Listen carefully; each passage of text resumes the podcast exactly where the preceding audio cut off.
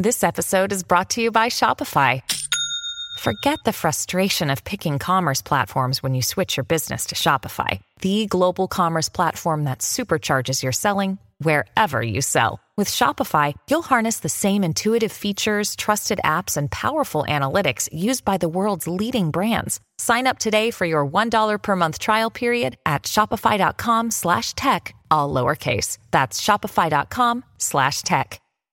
What's up, you guys? Welcome back to another episode of the Stella Rae Herself podcast. I wanted to start off today's podcast, and it's something I've been thinking about a lot recently, and it's originality on social media, specifically TikTok. And with that, creativity. Social media has obviously changed a lot the past few years. Being an influencer or content creator is so much more normalized, mainstream than it used to be. When I started YouTube, and I'm sure when a lot of you started watching YouTube, it was very niche, and I feel like it was mostly nerds. And then with that came like beauty gurus and stuff, but it was still something that wasn't normalized. I still get them here and there, but just so many messages back then, especially like oh my god, I want to become an influencer, but I'm scared. People at school make fun of me. And I just feel like that was more of an issue now. Like now, obviously, it can be scary to start that.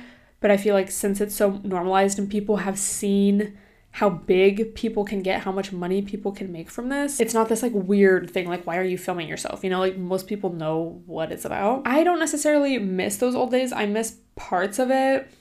And I feel like just in myself, I miss, bro. I was thinking about this the other day too, just with this upcoming move, just reflecting on like when I moved to LA, how there were so many things I didn't know, just basic shit about, you know, renting your first apartment and credit and things like that, and how I know so much more now, but it's almost like having that innocence and just being that naive makes you I don't want to say powerful, but like low key powerful in a way because you don't really think anything can stop you. Being delusional is a skill to a certain point, you know? Sometimes I feel like when you know too much, you start overthinking things and like to just have that like, oh my god, no, I can do it. Like it's gonna be easy mindset is it really comes in handy. I kind of feel that about like the old days of YouTube, for me at least. Yeah, when I was posting my American Girl videos, and even after that, I would just post whatever I wanted. I never thought about an algorithm or what was gonna do well. And obviously, that changed as it turned into more of a business for me, but then also as the climate of social media changed. You know, there were algorithms you had to do, and it's like, oh, if I'm making money from this, you know, I obviously want to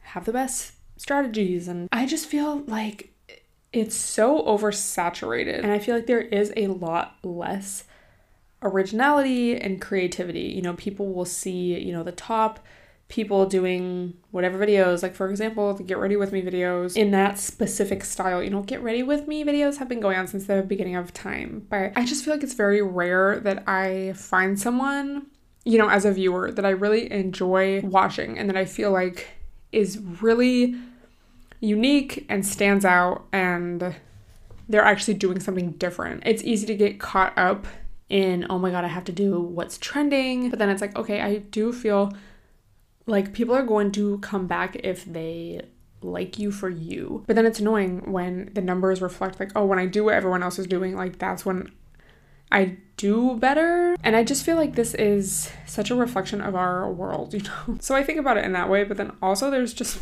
practical things like thoughts I will have as I'm watching TikTok. Like how many nose contour videos or tutorials do we need? How many morning routine videos do we need? Why do they do so well every time? Also, how many get ready with me videos do we need? Like genuinely, as a viewer and a creator, sometimes it's just like I feel like everything's been done, everything's already been said. So it's like where's the space for me to create and then where's the space for me to enjoy you know as a viewer something new and fresh but then i'll take it a step further and i'll think like I guess there's just bro that like um ninth, 10th grade English class are really setting in.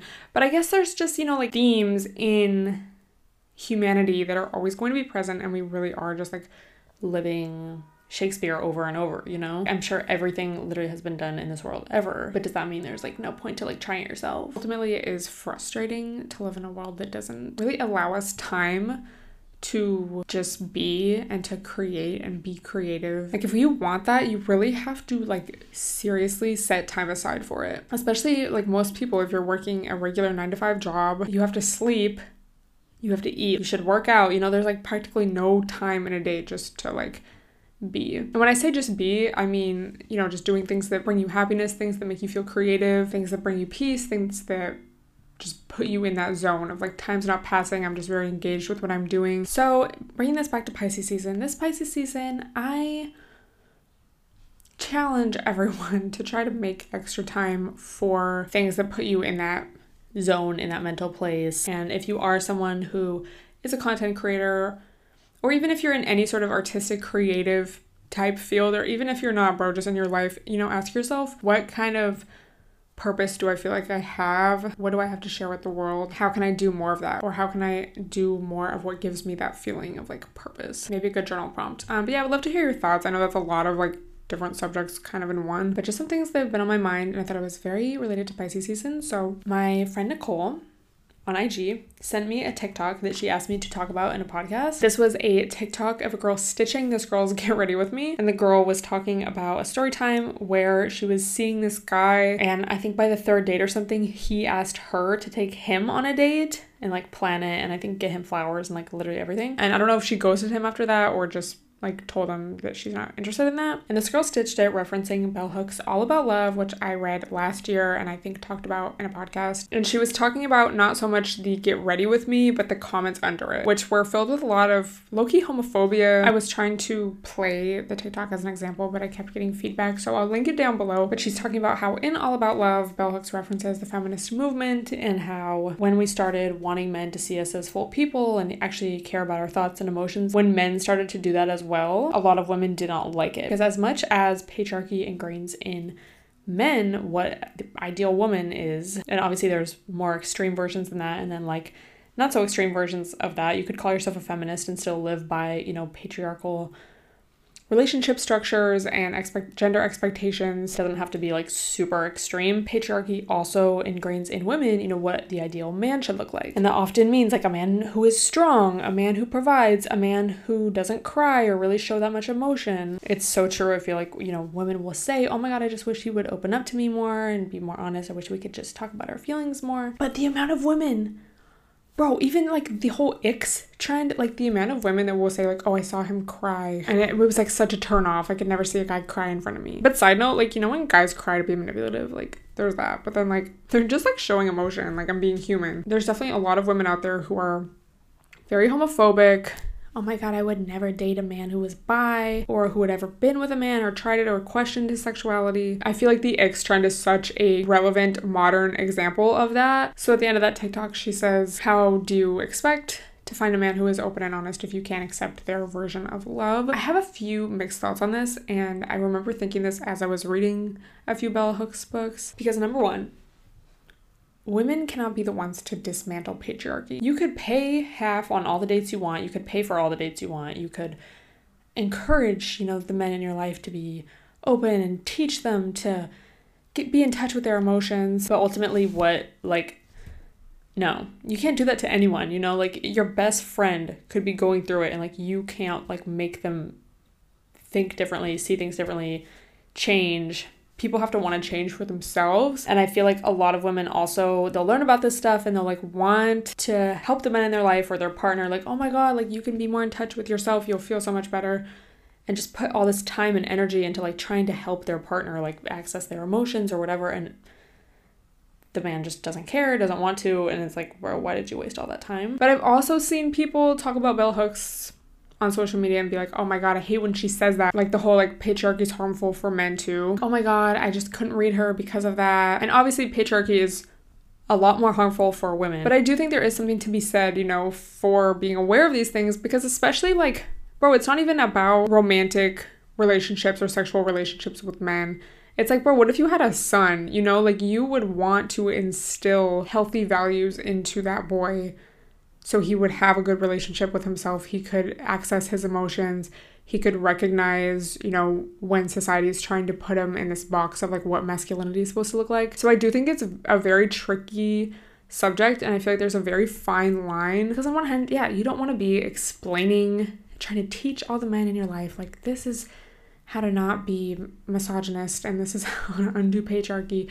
But at the same time, it's like you don't want to just be like, oh, it's an ick if you cry in front of me, you know? So I think realistically, what we have to do, let me know your thoughts on this, is reflect within ourselves what is it that I want in a partnership with a man. You know, check yourself. Do I have internalized homophobia? Do I have a very specific, almost rigid view of what a man should be and what masculinity looks like? And I think to set strong boundaries when dating. I also think decentering men from your self worth, decentering romantic relationships from your life also makes a huge difference. The more you can work on that, the more you can be fulfilled from yourself and your friendships and your other relationships. When you know exactly what you want, what your values are, you don't have to be necessarily afraid of dating. Like, obviously, there's like other fears that come along, like, will I get murdered? But like, I feel like you can remain hopeful and open while still having strong boundaries to protect yourself. I also wanted to give a quick story time that I feel like really relates to this. For me, one time I was dating this guy. What I first really liked about him is that he was very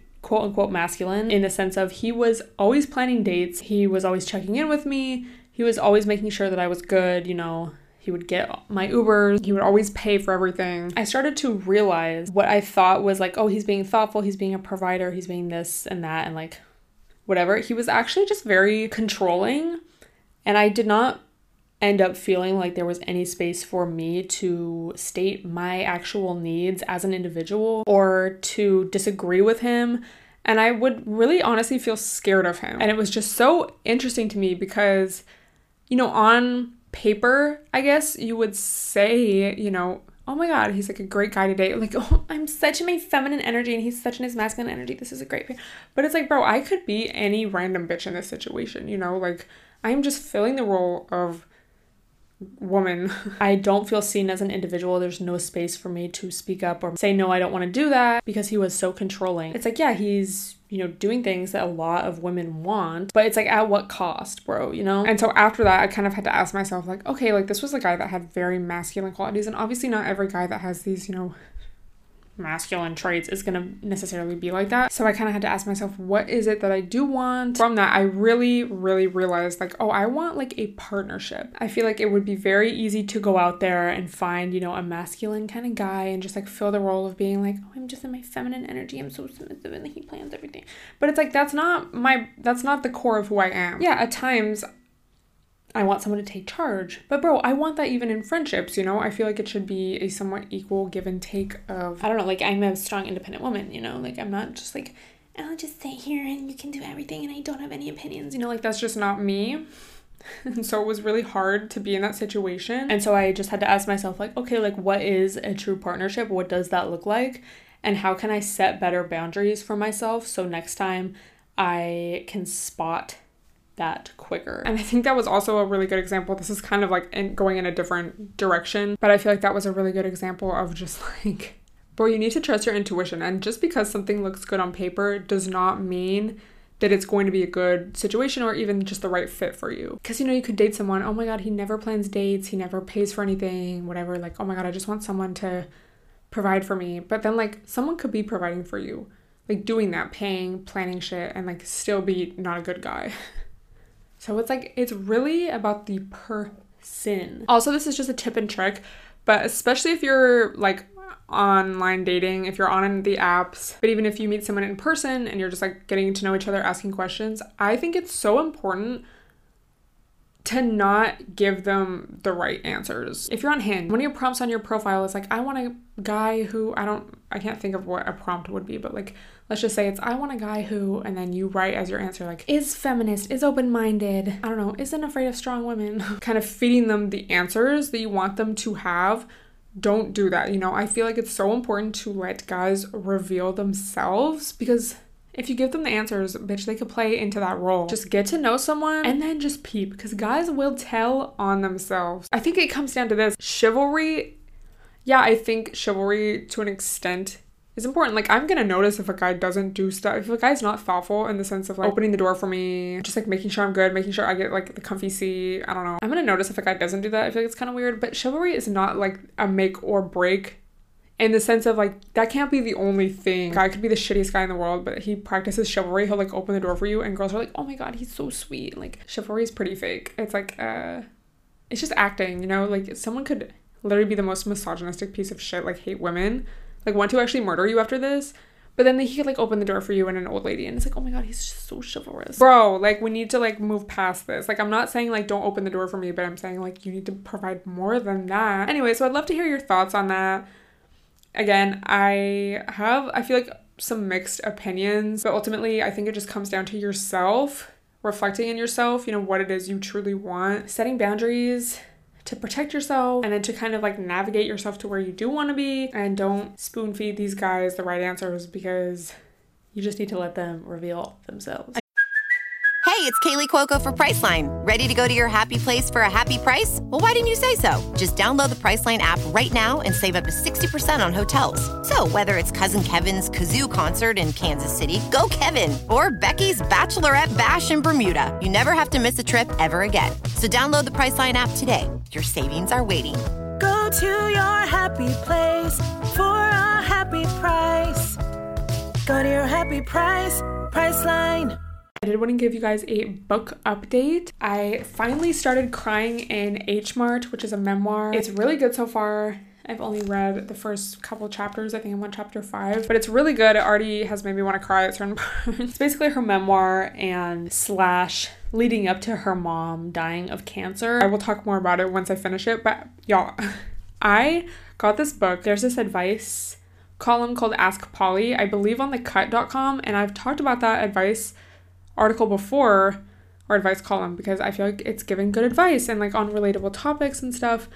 So the actual author of that, Heather Havrilesky, wrote a book of essays titled What If This Were Enough? And it was essays on just life, social media, just like our current modern world. This book sounded so good to me. Like I was so excited to read it. Bro, I got it. It was so bad. I couldn't finish reading it. It was very contradictory like one of the first chapters was about Disneyland, how much she hates Disneyland, how it's so fake, but then she's like, I decided to take my kids to Disneyland again. We're gonna go all out and stay in a suite for multiple nights. Oh my god, it was so magical. I finally understood it. But then I looked around and everyone was on their phone. Oh my god, Disneyland is fake. She wrote essay about how she hates going to dinner parties with adults because everyone's fake. And she's like, I just wanna be in the backyard with the dog. Okay, yeah, but like it just wasn't inspiring or anything. And what made me stop reading it was she wrote a whole essay basically about how she hates Marie Kondo. I don't get how so many people hate Marie Kondo. Like I read her book, The Magic, The Life-Changing Magic of Tidying Up. I loved it. I thought it was so cute and inspiring. And she definitely gave some good organizational tips. Like y'all know me, I love that. People act like this woman is telling you to like burn your house down. Like I don't understand why people get so triggered by her. And her this lady's essay about her was so rude. Sorry, not everyone wants to just throw all their possessions out every year and just buy more stuff and throw it out and buy more stuff and throw it out. I think that's a little wasteful. It's like, when did Marie Kondo tell you to buy more stuff to throw out? The whole thing is about like minimizing the amount of your possessions and just like only keeping things around you that spark joy. She was like, I don't think Marie Kondo lives in modern times because why, if I can't keep papers around, how am I supposed to pay my taxes? Like you sound dumb as fuck. I'm sorry. I gave it one star on Goodreads. I should have given it zero stars. It was just so bad. It was so whiny. It was so complainy. It was not insightful at all. And I was so annoyed because I feel like I've read the advice column before and she's given good advice. And it has three and a half stars on Goodreads. So I was reading some of the I was reading some of the reviews and it's kind of funny because a lot of the reviews are like say on the same page as me where they're like confused at what the point of this was supposed to be, like what the tone is supposed to be. It was definitely very exhausting and annoying to read. So don't read that, y'all. So anyway, Crying in H Mart has been such a refreshing read after that and such a joy and pleasure to read. But anyway, that's going to be it for this week's podcast. Let me know your thoughts on anything I discussed down below, and I will talk to you guys next week. Bye, everyone.